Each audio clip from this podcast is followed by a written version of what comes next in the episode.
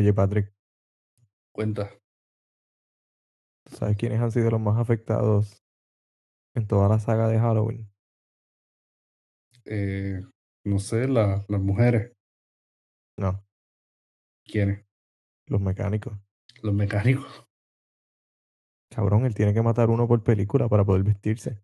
Tienes toda la razón. Tiene que matar. tiene que matar un mecánico por película. Un Para poder mecánico lo suficientemente grande.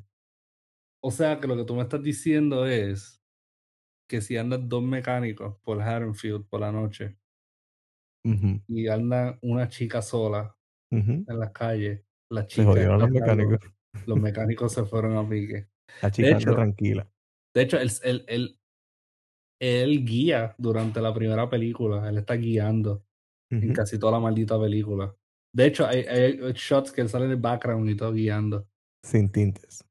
Sin tintes. El Y carro es una pecera. Todo el mundo lo está viendo. todo el mundo lo está viendo, literal. Y lo, lo mejor de esto es, lo más cabrón de esto es que él estuvo 20 años en una institución psiquiátrica. ¿Cómo carajo él aprendió a manejar de esa manera? Bueno, si el mecánico era puertorriqueño, podemos entender por qué le tiene odio a los mecánicos. Imagínate el mecánico enseñándolo a mecanear como un padre enseñando a mecanear a su hijo. Dame la llave, puñeta. Sí, sí, aguanta, aguanta el flashlight, avanza. Alumbra bien, carajo. So, tú estás diciendo que en el taller de mecánica Había un hospital mecánico puertorriqueño. psiquiátrico Sí, donde él estaba, había un mecánico que probablemente se llamaba Héctor o algo así. Porque en todas las películas todos los latinos se llaman Héctor. Y era calvo y tenía bigote. Sí. Sí. y era Héctor era como que, no sé, de uno de los cinco habitantes de Villalba. Y él estaba en ese hospital psiquiátrico enseñándole a Michael Myers cómo se hacía. Sí. Y por eso él aprendió como que a guiar cuando se salió del, del hospital psiquiátrico, ya él sabía. Así fue que Héctor le enseñó. Pero Y también quizás la, la máscara pálida demuestra como que las veces que él estaba en tensión cuando Héctor se encojonaba y tiraba como una llave contra la pared. Y como que, ¿qué hice yo? por eso fue que pintó la máscara. Para expresarse mejor. Wow. A mí me gusta como Michael Myers siempre anda en nu, pero hasta que se topa con un mecánico. Ese es un, eso, eso sí es un enigma. Es un enigma. ¿Qué pasa si él no calcula bien y mata a un mecánico muy pequeño? Él está o en bata, ¿verdad? Un Si el mecánico es un small, mecánico de cinco pies. Era mecánico de mi de tamaño, pies.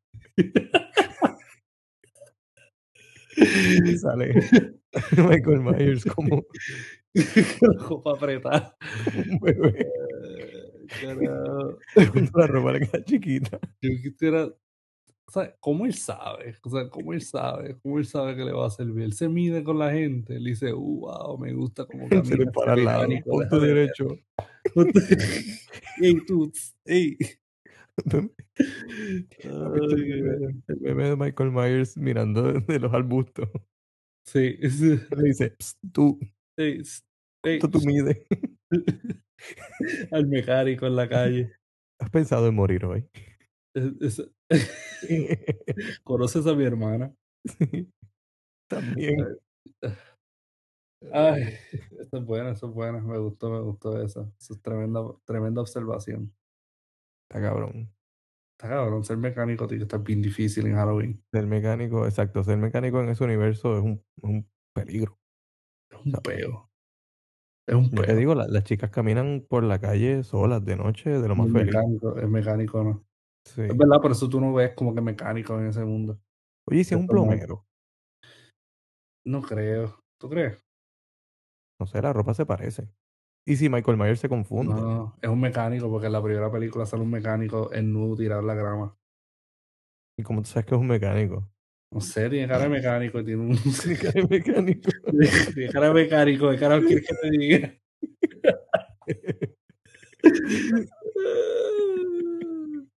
bueno, Tiene una, una llave en las manos. Porque hay que contar las películas para ver cuántos han muerto, excepto la última. En la última no murió ningún mecánico que yo sepa. No, Que yo sepa. No, no sé, no sé. No sé. Oye, eso es verdad. Bueno, never mind. Es que estaba pensando como que en la última secuela, en la del 2018, no recuerdo haberlo visto matando a algún mecánico. Ah, bueno, cuando entró al baño de, de la gasolinera. No sé, no sé. De todos modos, bienvenidos a otro episodio de Cine Escritura con Patrick y Luis, donde eh, hablamos teorías eh, muy importantes para eh, deconstruir todos los mitos de horror en nuestras vidas. Esto se está poniendo interesante. ¿Verdad que Los sí? primeros cinco minutos del episodio se están De- poniendo bien. Por esto es que yo, yo vivo mi vida, Exacto. por estas cosas. Y por, por ver Dune la próxima semana. Doom Part 1. Chico, no empiece. Se haga la 2, la 2 va, la 2 va. ¿Tú Eh, sí, sí. Yo creo que si no hace dinero la 1, Va. te vas a quedar con media película. No, no digas eso. Está mal criado, quizás lo hacen 10 años después. Eh, 25 años después. Luis, ¿qué tal? ¿Todo bien? Todo bien. Ahora, ahora un poquito mejor porque soy maestro y no mecánico. Eh, Eso. y pues ya no tengo tanto miedo de salir a la calle. Muy bien. Porque ahora viene Halloween, tú sabes. Un Sí. peligro. Ser mecánico ya sabes que es un peligro. Así que si eres mecánico no escuchas de nada.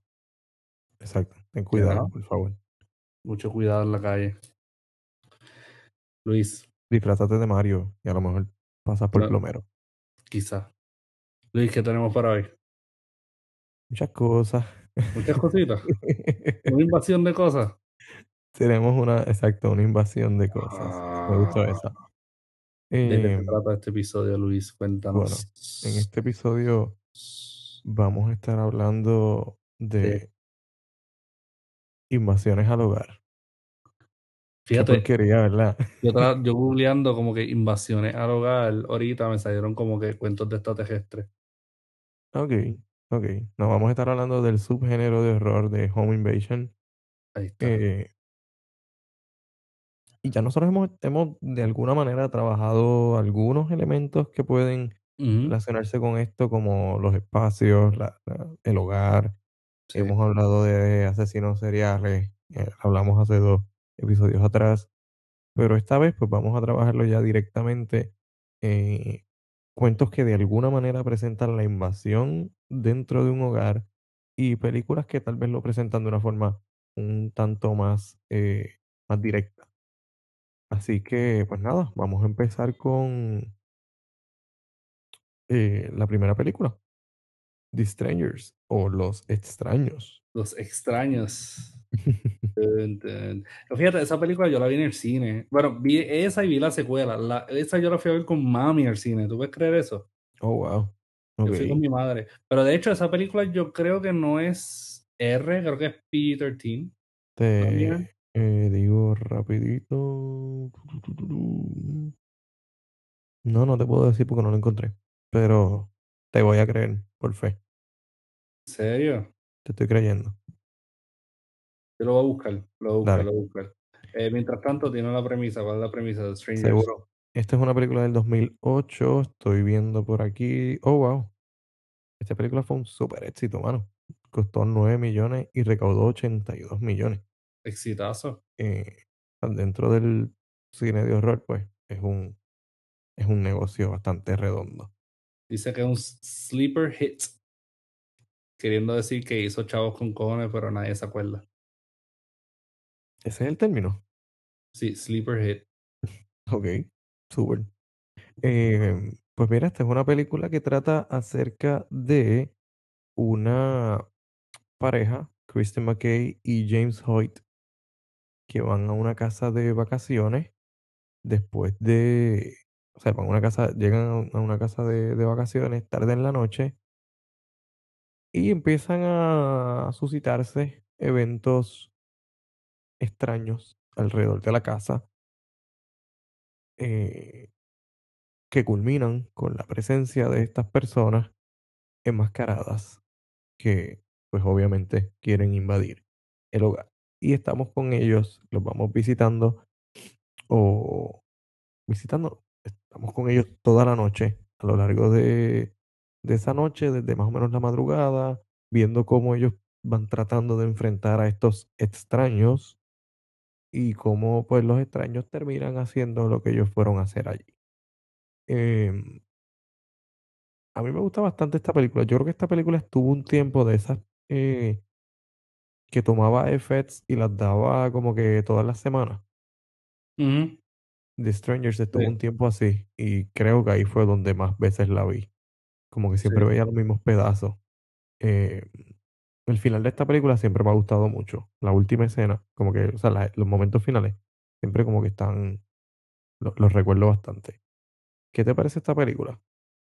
A mí algo que me gustó, y nosotros hablamos de esto en uno de nuestros episodios, en, en el de The Conjuring, es el Ok, hecho que decía based on true events, y el evento no era como que algo súper enorme eh, que impactó la vida del director ni nada por el estilo, sino que era como que pues, un- algo que sucedió que una vez alguien tocó una puerta a medianoche y preguntó por otra persona, y Exacto. inspiró una película, pero eh, yo amé esta película. Yo- de hecho, Ujú, parece que es rated R, pero es por el horror en Ok, sí, no es tanto como que, porque no es una película gráfica. De hecho, el unrated version tiene algunas escenas sangrientas, pero tampoco son tan sangrientas. ujú, Eh, esta película es efectiva porque tú no sabes quiénes son esta gente. eh, y son tres personas contra una pareja y cortan todas las comunicaciones y se ven que ellos pueden salir y entrar de la casa. sí, Eh, yo pienso que esta película funciona porque es cas- casi, la, la, la villanos son casi inhumanos, que de hecho podemos conectarlo un poquito a la intención que tenía John Carpenter cuando hizo Halloween uno. Eh, estuve hablando en otro podcast de esto, sí, y es que él, él- la figura de Michael Myers se llamaba The Shape en esa película, y era porque era una figura desconocida, ¿verdad? Y, y casi inhumana. eh, y yo pienso que esto aplica para The Strangers, para los tres, como que tú no sabes quiénes son, no sabes su sí, nombre, y de sí, hecho las nunca lo razones que, las razones que ellos le dan como que a la pareja por entrar a la casa al final es que, pues, ustedes estaban en casa y nosotros estuvimos por ahí. Exacto. Sí, sí, que fue como que el lugar equivocado, momento equivocado y pues les tocó. No hay una, una razón más allá. Em, exacto. así que pues esa,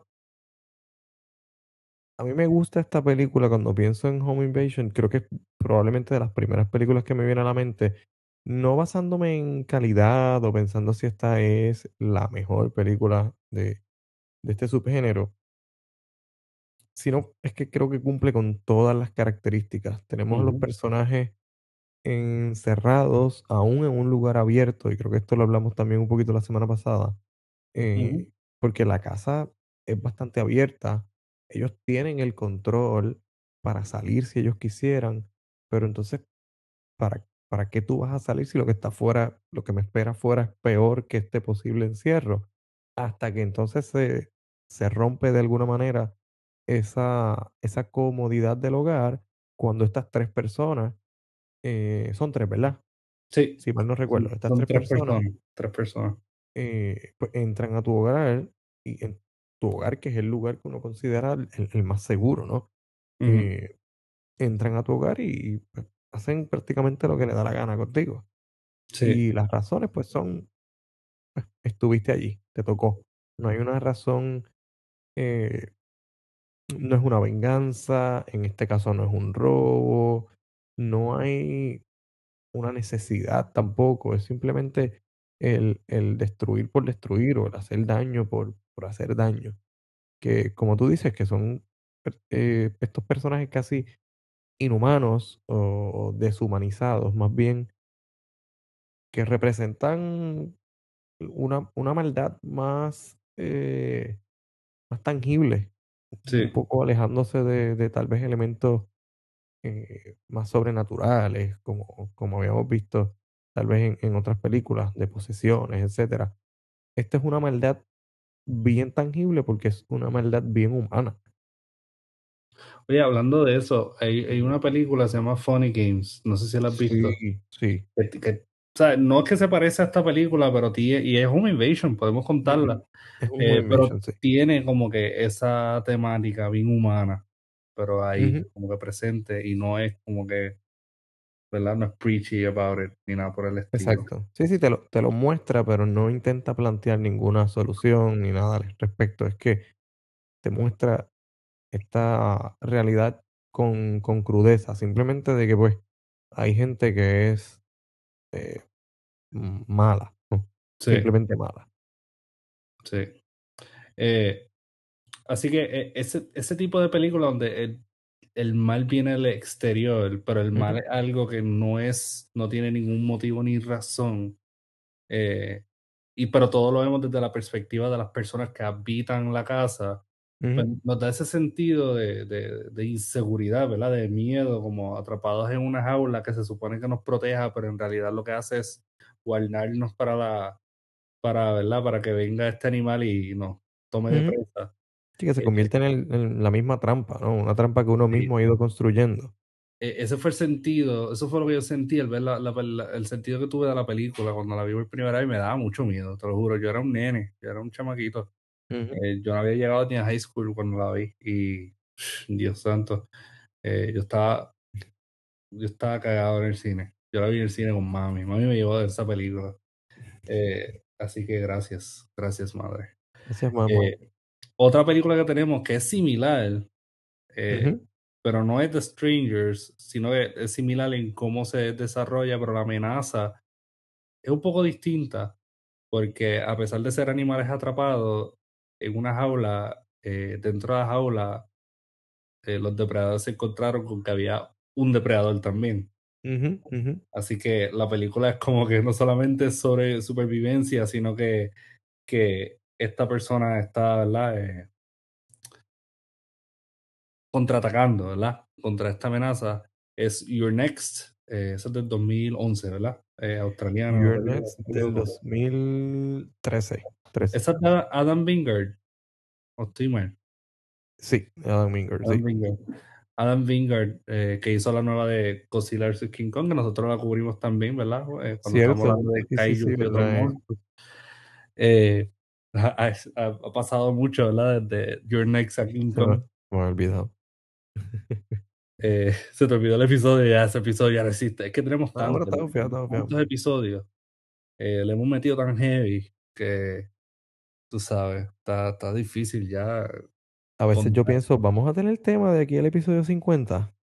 Pero Sí, sí, siguen sí, apareciendo. Sí, tú sí, no, sí. tú no puedes subestimar la verdad, capacidad mía de verdad. hablar mierda, ¿tú me entiendes? Yo tengo, yo tengo un potencial infinito Infinito. Y si no, y si no existe de qué hablar, se inventa para Nos lo hablar mierda inventamos. de eso, ¿tú me entiendes? Correcto. Sí, que nos queda una pendiente. película y un libro, entonces, pa, o sea, hacer un match lo hago, Nos mezclamos así, aunque sea a la fuerza. Olvídate, olvídate. Correcto. Eh, pues mira, You're Next. Eh, háblanos un poco de esa película, Luis. Claro que sí. Eh, Your Next, repito, esto es una película del 2013. ¿Quieres escuchar los títulos en español? Sí, por favor y gracias. Ok. Esta película se llama en algunas partes en... Ok, tenemos tres títulos en español. Tenemos Cacería Macabra.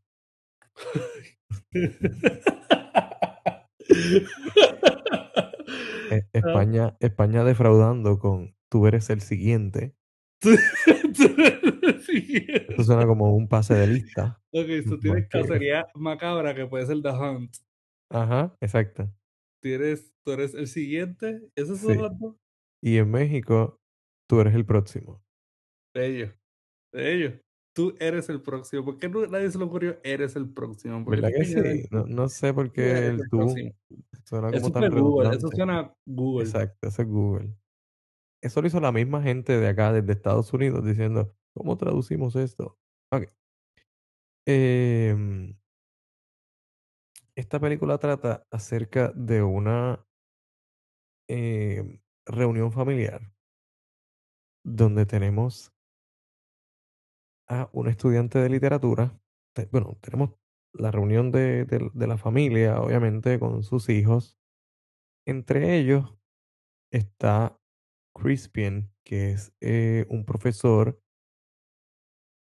y tiene como pareja ahora mismo a Erin, que es una, fue su estudiante de literatura y ahora es su novia.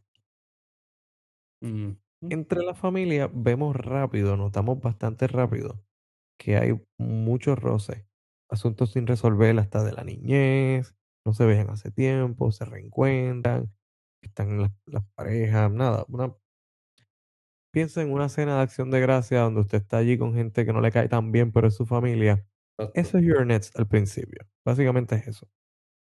Em, entonces, en algún momento nos damos cuenta que, más o menos parecido a The Strangers, empieza a aparecer esta gente enmascarada, se cortan las comunicaciones, el hogar, que es el lugar seguro, se convierte en una especie de jaula, y aquí la cacería se va dando un poco más, eh, tal vez quitando este elemento sádico de tortura. La cacería aquí es más uno a uno, vamos, vamos a eliminar a esta gente. O sea, es literalmente una cacería. Lo que, como tú mencionaste ahorita, lo, con lo que ellos no contaban era con que esta chica, Erin, es una verdadera sobreviviente. ¿Qué Wisin ni Wisin? Esta chica es una verdadera sobreviviente. Es como la cuarta Destiny's Child, más o menos. Exacta, exactamente. Es una Sí, sí, survivor. sí. Ella entrenó a los Charlie Angels. Exacto. Sí, qué porquería. Ella, ella, e- ella hizo un step up al reto. ¿Entendiste o no? ¿No No, entendiste? Ella es la actriz de Step Up. en serio. Sí. Ella bailó sobre la tumba de esa gente. Yo quería, me siento bien mal por no haber entendido esa referencia. Pero es Pero yo he visto Step ella, Up hace sí, muchos ella, años. ella perrió, yo creo que la tercera Step Up. Verdad. Sí. Oye, a mí me sorprende que no hay como una versión de Step Up que sea como que de perreo intenso o algo así. ¿Verdad que O sea, Step Up nadie, nadie Step hizo una, una película de drifting, tú sabes, Tokyo Drift, o sea, diferentes tipos de guiar. Exacto. Que hicieron step up como de tango, perreo, no sé, salsa, Estaría bastante... Yo creo que eso sería como lógico, ¿no? Pero no le dejes idea porque ahora vaya a ser un multiverso del Step Up. Step up to the lunchroom, no sé. Step up a, a, a la placita. Step up to la placita. Yeah. ¿Tú quieres ver eso? Step Up to la placita. Estaría, eso estaría chévere. Chévere. ¿Quiénes serían los villanos? ¿Los turistas dándose cantazos? Sí, obligado, los turistas cayéndose mamillazo. Entonces, en vez de darse puños, viene la protagonista y dice, no peleemos, vamos a bailar. Vamos a bailar. O si le da una, un... le da una pela al otro y le dice, tú eres el próximo. You're next. Yo amé esa película por un asesinato que hubo dentro de esa película. ¿Cuál? El del blender. La. Oh, Sí, sí, sí, sí, sí, sí, bello. sí. Sí, sí, sí. Sí, la, la película es bastante, regresemos a Your Next, es bastante gory y efectiva en ese sentido. Para mí es súper efectiva en, e- específicamente en varias cosas. Además del gore o lo explícito, me parece que es bien efectiva también en romper, o sea, una vez establece las reglas del home invasion, romper esas reglas o, o ir un poco más allá con, con, la, con las fronteras del home invasion y convertirse en una película de supervivencia. ¿Sabes qué, mano? Yo te voy a ser, sincero. Dime. Cuando yo vi esa película en el cine, yo pensé que eso fue un rip-off de Home Alone, pero con, con R-rating. Eh, pu- puedo entender de dónde viene esto. Eso sería en una mesa de... ¿Te imaginas un R-rated de Home Alone, mano? Eso sería, sería Your Next. eh, Es que así fue como hicieron el pitch. Vamos a hacer Sí, Home Alone, pero con una bailarina. solo para adultos. Sí, Lo metemos en el blender y hacemos un- una batida de eso. exacto. Y el que dio la idea ya había dado muchas malas ideas y le di- y lo amenazaron diciéndole, you're next. Exacto, y ya. Para votarlo, me refiero. hizo Your Next. Y así salió la película. Exactamente así, Luis. Sí, Ahora, digo. tenemos la película donde tenemos la pareja indefensa, tenemos la película donde tenemos los asesinos más la persona que no está indefensa, también una asesina. Lo próximo tenemos una película desde la perspectiva del asesino entrando en la casa Ujú. Eh, y se trata de Angst. Zumba. Pues mira, Luis, eh, Angst es una película del 80, si no me equivoco. 83, 1983. 83. Y está hecha, para esos tiempos, está hecha muy bien. Eh, de verdad que eh, este, es una película simple, es una película que se ve casi indie, pero está bien pulida. Y es sobre este asesino. Eh, toda la película seguimos a este asesino, que de hecho todos los shots son bien pegados a él. No hay como que un, no hay, yo creo que shot donde él no esté, excepto algunos que son ambientales así, pero la mayoría lo siguen a él. Eh, mientras, desde que él sale de la cárcel y ese mismo día él entra a una casa a matar una gente. Eh, no son gente específica, sino son gente que, que pues, él accidentalmente se topó con esta casa y encontró que ahí vivía gente y empezó a matar a la gente que estaba ahí. Y esa es la película, literal. La película es siguiéndolo a él, entrando a una casa, matando personas. La película tiene unas partes bien fuertes, unas escenas bien, bien gráficas. Pero tú vas a ser sincero, la película, a pesar de que la vimos desde la perspectiva de este asesino, tenemos un, eh, unos monólogos bien intensos y bien extensos eh, por parte del asesino. eh, estuvo tan bien actuada y, y, y te juega con ese miedo que uno tiene a que se metan a tu casa y te hagan lo que él hizo. Eh, de hecho, esta película es basada en hechos reales. Ok. basada sobre- en, en unos asesinatos de verdad y más o menos, ¿verdad? Eh, la película sigue, ¿verdad? El- el- lo- esos asesinatos eh, donde Sí, murió una basada en el asesino Werner Nisek. Ese es el nombre de Austriaco, él, un asesino austriaco. Werner Nisek. Werner Nisek. Pues ahí está. Eh, muy buena, muy buena la película. Lo que iba, lo que iba con esto es que las perspectivas se cambian, no es como The Stranger solamente. Aquí el asesino entra a la casa y no da razón ni motivo de lo que estaba haciendo. Es una persona que se veía eh, ya fuera de, de, de- de frecuencia, ¿verdad? Eh, tostadita, por decirlo así. Y esta persona, ¿verdad? Entra sin piedad, empieza a matar, eh, mata a tres personas, eh, una señora, una joven y un hombre con eh, diversidad funcional. Ok. Y la, la pasa bien haciéndolo. Y, y, y te da miedo, ¿sabes? Con todo eso, la película es efectiva, a pesar de que tú ves la amenaza. No es como The Strangers, que apenas tú ves a, a los tres asesinos porque eran como ninjas en la noche. O Sí. no como Your Next, ¿verdad? Que, que en parte te sientes más seguro porque pues, eh, uno de los protagonistas sabe pelear. Ujú, Eh, en esta es bien diferente porque tú lo estás viendo desde la perspectiva de un depredador que hasta tú mismo, a pesar de que existe un monólogo y te está contando parte de su raciocinio, no es, eh, no es algo lógico, es totalmente ilógico y eh, a pesar de que tú intentaras empatizar, tú estarías perdiéndote en el mismo caos o el abismo mental que tiene esta persona. Claro. Eh, así que, No, y que, y tratar de crear empatía con un personaje como ese también tiene ciertas barreras, causa cierto temor, como tú decías ahorita. sí, Eh, o sea, porque el horror aquí no es, la perspectiva es distinta. No me da miedo el asunto de que, uy, alguien tal vez puede entrar a mi casa y voy a ser la víctima, porque así es como me estoy viendo en el protagonista, sí, la víctima indefensa. Aquí es que, como estoy obligado a seguir en este caso al antagonista, al depredador, pues tal vez la figuración de que, a rayo, si un tipo como ese entra a mi casa, yo voy a ser el otro, ¿sabes? Yo, yo, sí, yo soy la presa en este, en ese contexto y eso pues da miedo.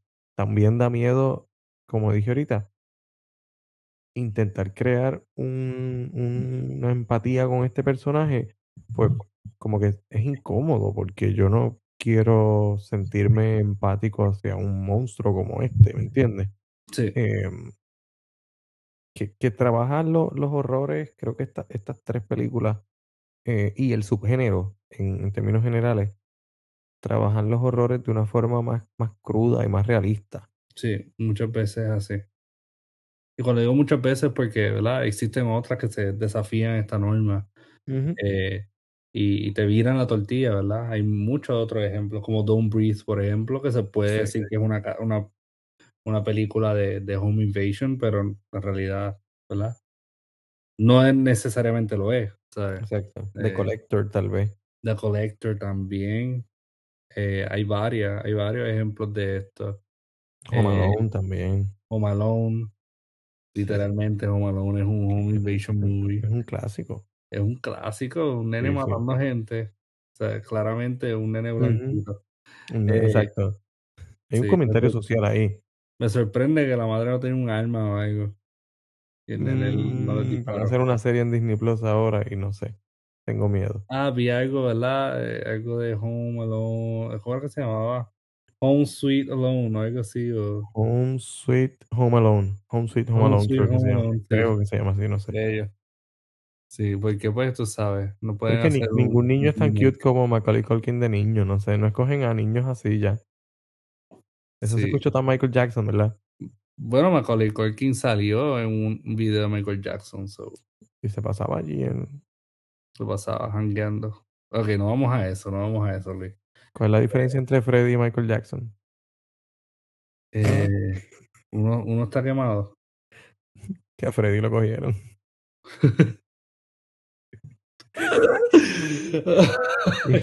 Y no tenía chavos para arreglar con la familia. Qué horrible. Sí, lo que tenía era una covacha, bendito. Sí. Y lo convirtieron en queso de pizza. Él parece queso de pizza con pepperoni. sí. Es verdad. Es verdad. Wow. Ok, vamos a cerrar este Pues, paréntesis y regresar a Angst. Bien, pero también, ¿verdad? Por otro lado, tenemos cuentos, ¿verdad? Que trata el home invasion de diferentes maneras.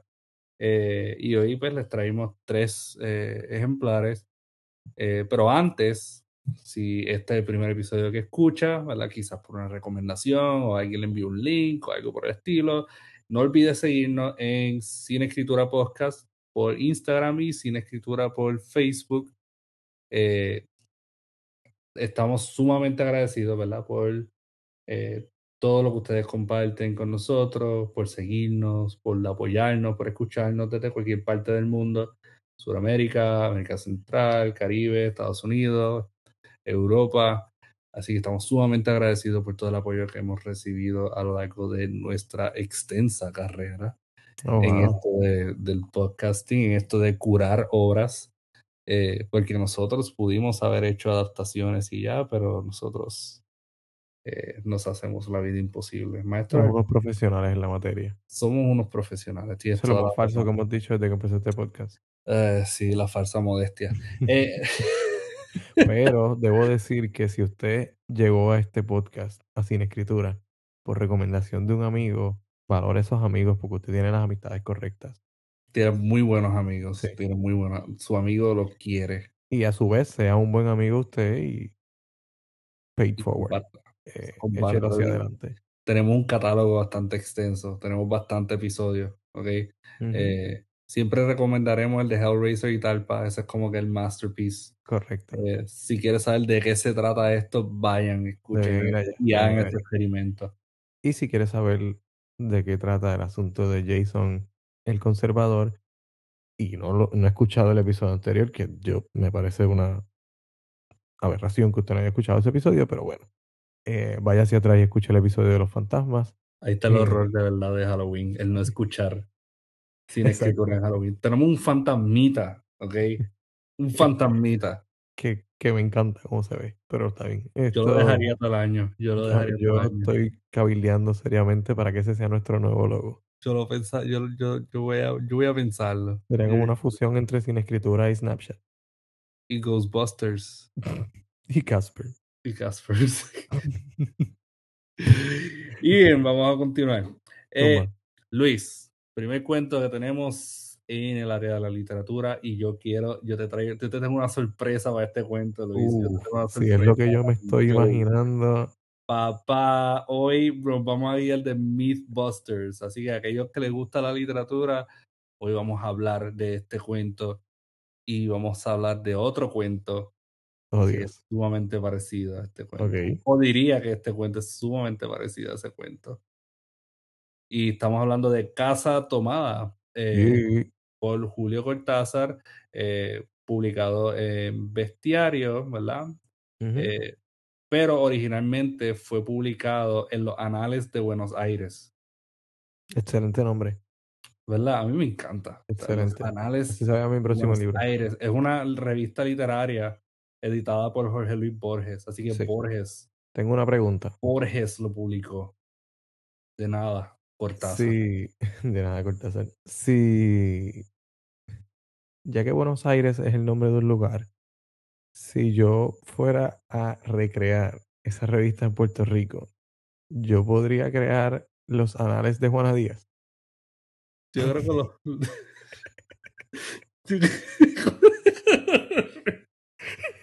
me gusta, me gusta tu risa. Los anales de Juana Díaz. Eso está bello. Eso, a mí me gustó, me gustó ese. Fíjate, ese, yo, deberíamos considerarlo para tirarlo para ediciones sangre fría. ¿Cuántos años ustedes tienen? Juana Díaz. 14.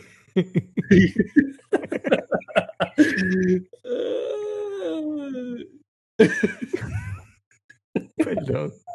Mala mía, mala mía. ok, Puedes seguir, puedes seguir. Me gustó, me gustó. Así que fue publicado, ¿verdad? Por Borges en esa revista. eh, y en la- el cuento en sí eh, fue escrito, publicado en 1946. Eh, la, el cuento nos relata la historia de un narrador y su hermana que viven en una casa donde existe estas entidades que en realidad no sabemos qué, qué son, que poco a poco van eh, ocupando diferentes espacios de la casa mientras eh, el narrador y la hermana eh, poco a poco tienen que ir, ¿verdad? Desocupando los espacios para que esta entidad lo ocupe hasta que pues son expulsados de la casa. Ahora, Luis, aquí viene, aquí viene. Está este escritor que precede a Cortázar. Tiempo, tiempo, tiempo. Antes que digas eso, To- siempre, he leído, siempre he leído Ajá. que Cortázar adjudicaba la inspiración de este cuento a un sueño propio. Sí, Él decía Sí. que él soñó esta historia sí. y despertó, o sea, despu- obviamente después de soñarla, despertó y la escribió casi tal cual. Ok, dicho eso, sigue, continúa. Él dice eso y de hecho hablan mucho sobre cómo esto es una representación del peronismo y todo eso. Eh, lo cual me está irónico, ¿verdad? Que él diga eso, porque eh, existe esta conexión entre Cortázar y este escritor que escribió una casa, eh, una, no, uf, iba a decir algo. Escribió un cuento titulado La Escribió, casa, escribió una casa sobre un cuento. sí, también. Escribió un cuento sobre una casa, ¿verdad? Eh, el cuento se titula La casa de Irene. Ok, Eh, y fue 20 años antes. eh, estamos hablando de Feliberto Hernández, tremendo escritor y compositor uruguayo. eh, Ciudad de los Dioses, eh, País de los Dioses. eh, no sé si es de Montevideo, so no, no, no sé si decirte Ciudad de los Dioses, eh, pero probablemente lo es. No, en verdad no creo, no voy a decir eso. O sea, así que si hay alguien de, de Uruguay, no, no se ofenda. Pero La eh, super generalización. pero, pero su país crea dioses literarios. Tengo que decir eso. Eso sí, eso no es una, eso es un hecho. Eso está comprobado por, por Life. Magazine. Supongo eh, que estás haciendo referencia a, Horacio. ok, ¿ok? a Benedetti. Pues como iba diciendo, Sigue, sigue. eh, Feliberto Hernández escribió este cuento llamado, titulado La casa de Irene, ¿verdad? Eh, publicado en el 1929. Les recuerdo que Casa Tomada fue escrito en 1946. Ahora bien, eh, tengo entendido que Cortázar sí en su, llegó eventualmente a leer a Feliberto Hernández póstumamente eh, y fue por recomendación de, si no me equivoco, la esposa de Italo Calvino, eh, que se lo había recomendado. Ahora bien, aquí voy a enlistar unas semejanzas, ¿verdad? Bien. El título de ambos relatos, ¿verdad? Y esto es de acuerdo a un estudio. Hicieron un estudio donde trazaron comparaciones, contrastes entre, entre estos, ¿verdad? Eh, dice que el título, ¿verdad? De ambos relatos tiene como núcleo la casa, que domina y controla el efecto de la animación de lo que en ella se contiene. Pues tenemos la casa de Irene, ¿verdad? Tenemos Casa Tomada por Julio Cortázar. Eh, en ambos cuentos solo hay dos personajes. y tienen nombres idénticos. Por ejemplo, está Irene, Ajá. que es el nombre de la hermana del protagonista en Casa Tomada, Sí. y está Irene en la casa de Irene, y está el yo, que es el narrador en primera persona. Ok. Ok. Me, lo Eh, está- me estás vendiendo la idea, síguelo. encontraron que la narrativa era sumamente similar. Por ejemplo, en el cuento de Feliberto Hernández, la silla y el piano de la casa tienen personalidad y carácter animado. Y aquí hay una cita que dice, la silla era de la casa y tenía una fuerte personalidad. Hmm. En la casa me quedé solo un momento y me pareció que a pesar de todo las sillas entre ellas se entendían. ¿Ok? Esto es eh, seguido por ¿verdad? un quote por eh, Cortázar, donde la casa se adueña de todo lo que contiene. Y dice, llegábamos a creer que era ella la que no nos dejó casarnos. ¿ok? So, en, en sí estamos hablando de que la casa per se es lo que está tomando posesión de la vida de ellos. Sí. Y en sí, la casa no es el lugar donde toma la, ¿sabes? Eh, donde toma lugar toda la acción, sino que en sí la casa también tiene o ejerce algún... Sí, la casa es una especie de personaje. Es, Exacto. un, es, es espacio, pero es personaje también. Otra, otra semejanza dice a los dos narradores personajes les interesan más las manos que cualquier otra parte del cuerpo de sus compañeras. Ok. Eh, aquí eso, una eso es cita. demasiado específico. O sea, Aquí una- de los nombres. aquí una cita- específico. de, de Feliberto Hernández que dice, hoy he tomado las manos de Irene, no puedo pensar en otra cosa, cuando las manos estaban realizando su danza en el teclado. Y ahí la cita por Cortázar dice, y a mí se me iban las horas viéndole las manos como erizos plateados. Sí, porque ella estaba tejiendo siempre. Eso Ella siempre estaba tejiendo, exacto. Eh, otra más dice, ambos narradores personajes expresan su especial interés por la casa. Hoy fui a la casa de una joven que se llama Irene, hoy volví a la casa de la joven que se llama Irene, hoy he vuelto a la casa de Irene. Eso fue Hernández.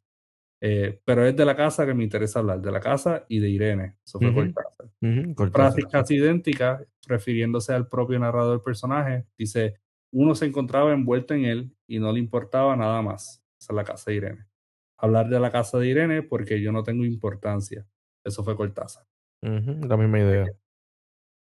Así que él dijo que, ¿verdad? Cortázar sí había dicho que Casa Tomada era el resultado de una pesadilla, ¿verdad? Y él lo afirmó y lo reafirmó Sí. eh, muchas veces.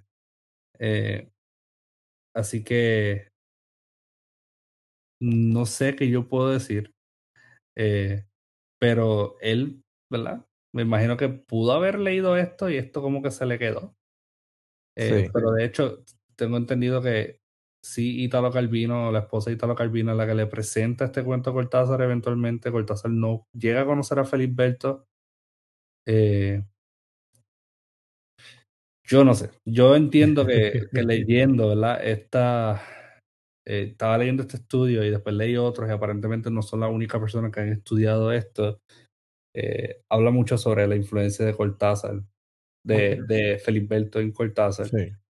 Eh, y pues, a mí me sorprendió mucho, porque Casa Tomada fue el primer cuento que yo leí de Cortázar. A mí también. Sí, Eh, igual acá. Bestiario fue el primer libro que yo leí de él y a mí me voló la mente. eh, Sí. A tanto así que me parecía a la nena de, de Hereditary. Cuando Uh. leí como que los primeros cuentos sentí que el golpe. ¡pah! Sí, sí. Cortázar te, te golpeó casi como si fuera un Sí. poste.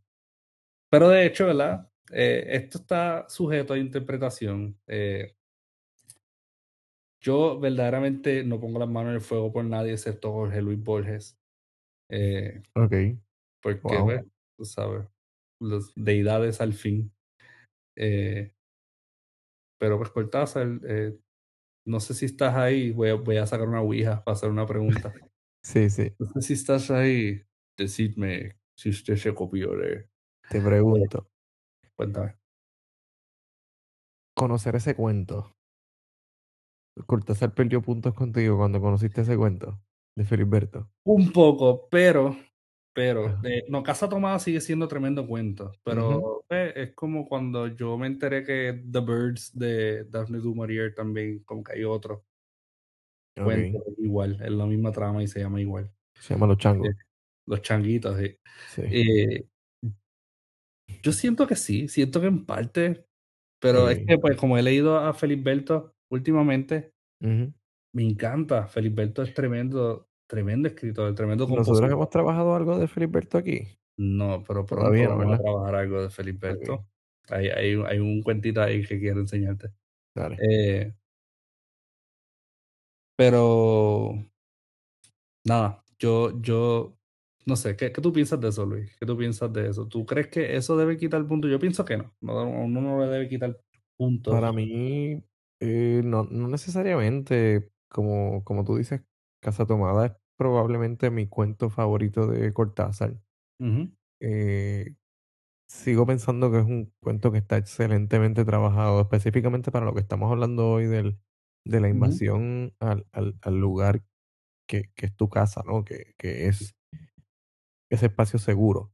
Sí. Sigo pensando que, que tiene muchas virtudes ese cuento. Conocer el otro cuento, eh, que de hecho la premisa va, no lo, no lo he leído, la premisa va parecida, o sea, tiene que ver con algo sobre la casa específicamente, ¿o no? En sí tiene que ver con, con eso, pero eh, yo pienso que se tratan diferentes. Cortázar, este, Feliberto hablaba mucho sobre espacios y sobre todo ese tipo de, de, de cosas, pero no era tan, sea, no diría que era un realismo mágico como el de. Cortázar, Sí, ¿entiendes? sí, Cortázar mete más este elemento fantástico. Mete más elementos fa- fantásticos y juega mucho con eh, lo que es eh, los tiempos. Los Eh, tiempos. Feliberto un poquito más lineal, Ok, ok. diría yo. Sí, sí. Eh, pero sí tiene un elemento de misterio, sí tiene, eh, que de hecho lo- eh, el cuento lo llaman misterio blanco, eh, que Ok. también ha sido como que sujeto a, a debatir qué es ese misterio que aguanta a los personajes. Ujú, Eh, so, sí tiene como que esas vibras que son bastante similares.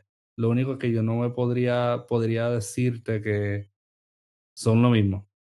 Ok, Pero sí, o sea, es una, es una,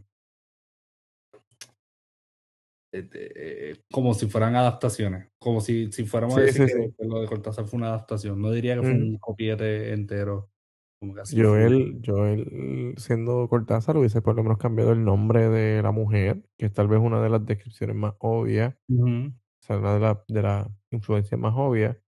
Sí, Y, y a lo mejor que, qué sé yo, que no se fijara en las manos, que se fijara en los tobillos o algo así. En los tobillos, los tobillos. Los dedos de los pies, algo, no sé, no sé. Eh, sí, gracias, gracias por el consejo. Así que Cortázar, Cortázar, para eh, la si próxima a vida, escribir otro cuento, sí, si eventualmente escribe otro cuento, pues ya sabes. desde el más allá. Pero eh, también la estructura es un poquito diferente. O sea, eh, eh, en la casa de Irene los cuentos eh, la- la- son como anotaciones, tú sabes lo que él está escribiendo. En realidad, en realidad no vas a encontrar que es igual. quiero leerlo, quiero Pero leerlo tiene, pero sí en el fondo tiene muchas como que. O sea, e- esto yo entiendo que es como Lion King y Hamlet, ¿tú me entiendes? Ok, ok, sí, Esto para mí es Lion como, King y Hamlet. La gente no sabe que, esto, que Lion King es Hamlet, mucha gente no sabe, pero, pero sí, pues sí. sí, es Hamlet, tú sabes. O Así como la novela aquella que habíamos hablado la otra vez, que se parece mucho a una película A una serie. olvidada. Ah, a una película olvidada, A la película, la ¿te acuerdas? Tenemos que hacer Sí, ese episodio sí, pronto. Y la otra novela que se parece a una serie. sí. Vamos a seguir acá. Eh, próximo seguir. cuento. El próximo cuento es There Are More Things por Jorge Luis Borges.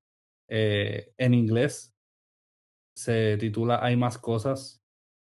En español. estoy relajando que en Wikipedia dice en inglés hay más cosas. Ah, sí, sí, sí, sí. Sí, Ah, sí, sí, este título en inglés es eso.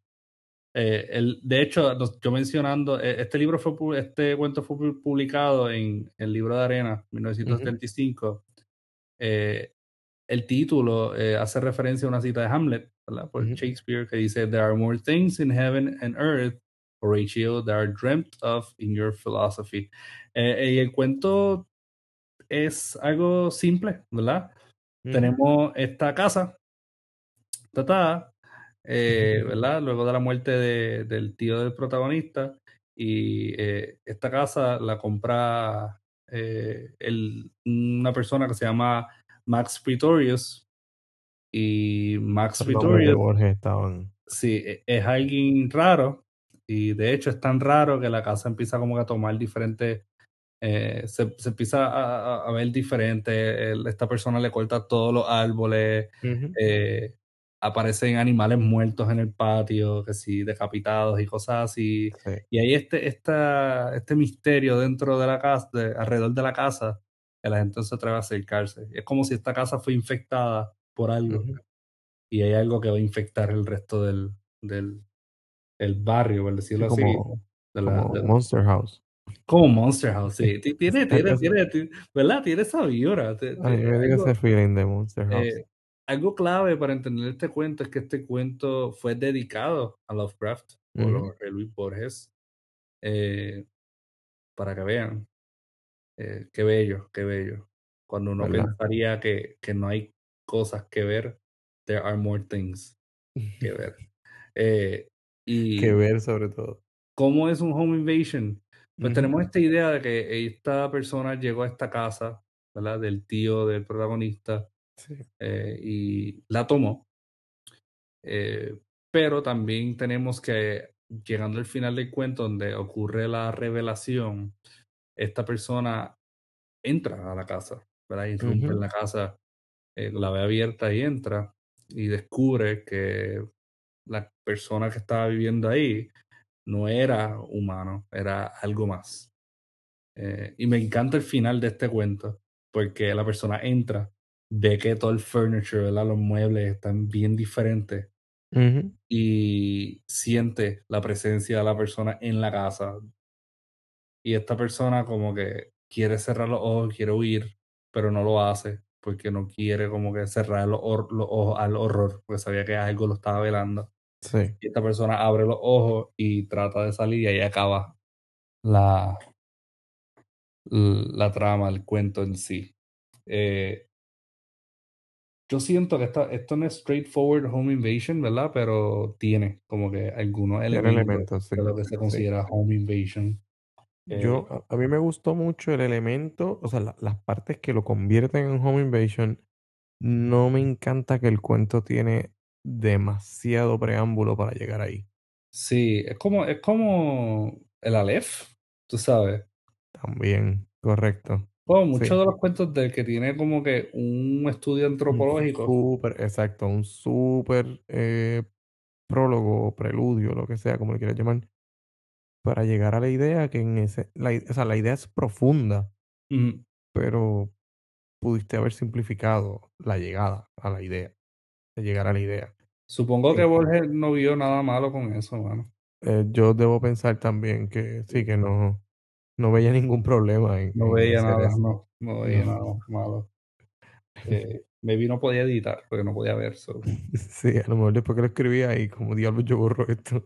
Yo tengo entendido que este libro, fue este libro, hubo otro que fue más como en tradición oral, tú sabes, él, él relataba. Ah, sí, De sí, hecho, así fue que él empezó a escribir después de Ciego. que los narraba, sí. Sí, él es como, él es como el, el, el Beethoven, pero de los ciegos, Ujú. ¿tú entiendes? Sí, un Como, juglar. como que unas obras brutales, pero el tipo estaba ciego, no podía ver. El Beethoven de Eh, los ciegos. Tipo Beethoven que quedó sordo Sí, y compuso la te novela. entiendo, te entiendo, Es pero de momento lo escuché y dije, Hace "Mm, sentido, ¿no? Hace sentido. sí, está bien. hace sentido, hace sentido. Sí. Eso va junto a los anales de Juana Díaz. Los árabes de Juana Díaz. El Beethoven de los ciegos. Eh, así que en realidad e- ese, ese cuento a mí me, me encantó. El hecho de que está eh, dedicado a Lovecraft también me impactó mucho. Quería Y un poquito más de ese horror cósmico que trata de proyectar. Me quedé esperando un poco más. sí, sí, sí, sí. Eh, yo entiendo que él no, no le encantó del todo ese cuento, pero No.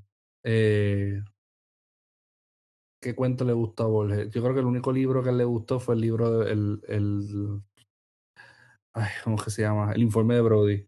Yo creo que fue el único libro que él eh, se veía en el prólogo como que un chin, como que satisfecho, diciendo, wow, yo, yo hice esta porquería. Buenos cuentos aquí.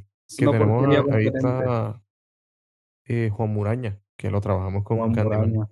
Sí, sí, Juan Muraña. Si no han escuchado ese, ese episodio, Juan Muraña con Candyman. Así que vayan y escuchen par de nuestros de nuestros relatos. eh, Ah, cierto. Ahí ahí ahí hablamos de leyendas urbanas. correcto, hay leyendas urbanas. Sí, sí, sí. fue bello. A mí me gustó mucho ese episodio. Es un buen episodio. Sí, sí. Todos son Eh, buenos, deberían escucharlos todos todos. son buenos, todos son buenos. Casi todos son buenos, casi todos. Casi todos. Vamos a hablar claro, casi todos. sí, la mayoría, la mayoría. Eh, Este no sé ni cómo catalogarlo, por si acaso se lo último, preguntaban. Dímelo. por último tenemos The Destructors por Graham Greene. Y es otro concepto que, que me gusta de lo que es Home Invasion, porque además de que este cuento sale en la película Donnie Darko, que lo mencionan como Ajá. 10 veces, Sí. eh, es tremendo cuento, real, o sea, es tremendo cuento. eh. Tenemos este, esta ganga de, de muchachos que, que le destruyen esta casa a, a Misery, a Old Misery, eh, que de hecho él, lo, él lo encierran mientras destruyen esta casa y en la casa pues destruyen todo, ¿sabes? Sacan la, la, la- las tuberías, eh, la casa la desmantelan completita, eh, también encuentran hasta dinero y queman el dinero, Queman el dinero con el matre y todo, sí.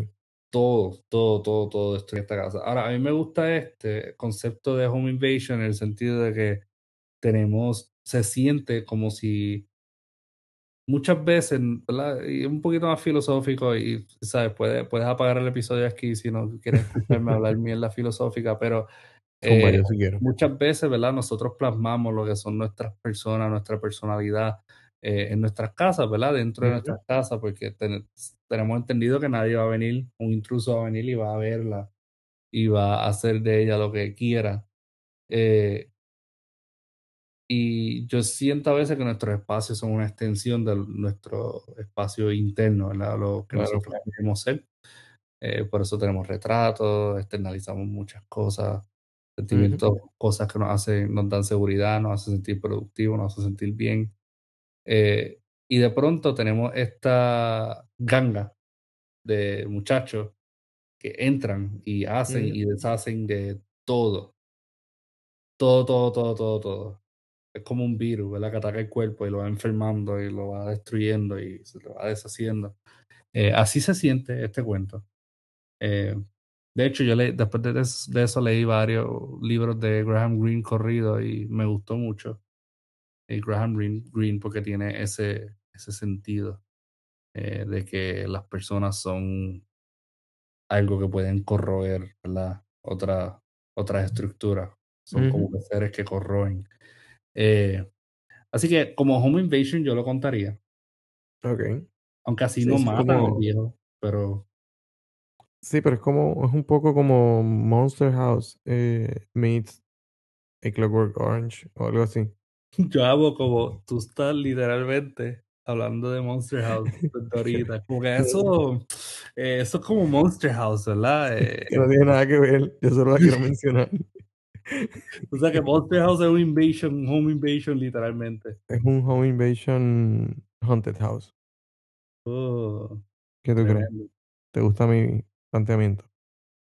Tremendo. Horror fantasía Monster House. Yo quiero ver cómo se titula en español, La casa monstruosa. pero no, Mentira, no, no no sé. está. No está, mano. Qué triste. Ok, ajá, pues el cuento. Ajá. Pues ese cuento, ¿verdad? Tiene como que ese vibe, claro, pues podemos hablar de como que Monster House, ah, no entren ahí, pero ellos entran de todos modos y destruyen todo. Eh, La yo casa, la casa no tiene nada, o sea, No, realmente la casa no tiene nada. no, la casa no tiene nada, eh, pero lo único que tiene le pertenece a alguien o alguien lo dejó ahí. Digo, me Y- refiero a que no tiene nada eh, sobrenatural. Ah, ah, bueno, sí, pero la casa de él tampoco, en esencia, tenía muchas cosas, bueno, tenía un par de cosas, pero eh, lo que ellos van deteriorando más es la estructura, como que el enfoque es más en la estructura de la casa Exacto. y las Sí, sí. diferentes maneras en que lo hace. Te Eh, conseguí el nombre de Monster House en español. dímelo, dímelo. La casa de los sustos. No jodas. Sí, mano. Decepcionante, pero ¿qué te puedo decir? Eso da ganas de llorar. Intenso. Como que llorar, pero llorar feo como, como, como una. Kardashian. Como, como una qué. Como una Kardashian. Ok. Bueno, de todos modos, Luis, yo pienso que aquí cubrimos todo tipo de home invasion y lo hicimos desde lo que era la perspectiva cinematográfica hasta una literaria. Eh, pero sí, Luis, ¿tú algún día escribirías algo de home invasion? De home invasion? ¿Algún home- invasion screenplay o, o algún cuento? Ok. Esto va a sonar como si yo, como si hubiésemos planificado eh, esta pregunta. Ok, no la planificamos por si acaso. Nosotros hacemos Sí, bien poca preproducción. Que conste, Que conste. que no la planificamos. Eh, pero aquellas personas que, mm, las cinco personas que nos han seguido desde el primer episodio, mentira, mentira, mentira. Aquellos que nos han seguido desde el primer episodio, que recuerdo textualmente que hablamos de escribir guiones y que te dije que tenía algo por ahí, pero que no tenía ninguna prisa de mostrárselo a nadie. Ese único libreto que tengo, precisamente, es una especie de home invasion, pero con elementos sobrenaturales. También tiene un poco de, de casa embrujada o de, o de tal vez elementos así como lo que hablamos un poco la semana pasada de personas o entidades atrapadas en otras temporalidades o en otros marcos, no sé. No temporalidades, sino en otros planos. Creo que tiene un poco de eso. Así que, pues sí, ya como que lo hice. En términos de literatura per se, no, déjame pensar un poquito. Creo que no tengo absolutamente nada que tenga que ver con Home Invasion has- hasta ahora. Porque no, per- personalmente no es un género que me, que como que, que salte así para escribirlo, no es de mi, de mis favoritos. ¿Tú tienes algo relacionado al Home Invasion? Sí, yo tengo un cuento eh, que escribí una vez, que no, no- nunca lo he publicado, eh, que es un cuento de home invasion y es sobre esta persona y los fanáticos de una escritora difunta famosa ok, y cómo ellos atacan la casa de esta persona y tratan de matarlo. ok, ok. Eh, pues mi, mi idea era como atar muchas historias, muchos relatos a esta figura de esta persona eh, que trasciende el tiempo y trasciende muchas, ¿verdad? Eh, y pues uno de los cuentos era, se llamaba así La fanaticada de Georgina Lunda y era un, un, un home invasion. Lo tengo ahí, te digo era, está ahí todavía, pero Ok, eh, tenía esa idea. Todavía quizás en un futuro me anime la haga. súper, súper. Yo Sí. no, no tengo nada. Por, por ahora no tengo nada. Tengo una pregunta. Osmosis Jones es un home invasion movie, mano. ¿Te acuerdas de Osmosis Jones? claro, claro. Sí, sí. En el sentido más, eh, tu cuerpo es el templo. por eso, exacto. En el sentido más, espiritual, tal vez. Sí, sí, sí, En su sí. esencia, Osmosis Jones es un home Sí, invasion movie. sí. Y también serviría como un anuncio de vacúnate. Muy importante. Muy Sí. importante. Tienes toda la razón. ¿De qué Sí. año es esa película? Eh, no sé, de Vamos muchos a, años atrás. vamos a Eh, verificar. A ver 2001. cuántos. ¿Del qué? 2001. O sea, 20 años antes ya nos estaban advirtiendo de esto. Sale Chris Rock, Lawrence. Fishburne. Dios santo. Qué peliculón. Deberíamos verla. Uno de los directores se llama Tomcito, ¿ok? Yo no sé si es como que un jueguito como el nombre, Me pero gusta. uno de los directores se llama Tomcito, Sí. Tomcito. Qué bueno que es director y no mecánico, porque si hubiese sido mecánico y Michael Myers lo mataba, no se iba a poder vestir con su ropa.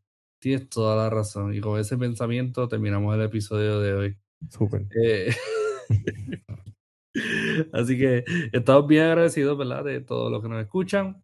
Eh, sigan metiéndole al horror. Es Halloween pronto, así que sigan, escuchen nuestro último episodio sobre fantasmas y el anterior a ese, ¿verdad? Ten- Donde desglosamos eh, top 5 películas de horror, top 5 libros de horror y El de True Crime también. También tenemos uno de True Crime que es muy interesante.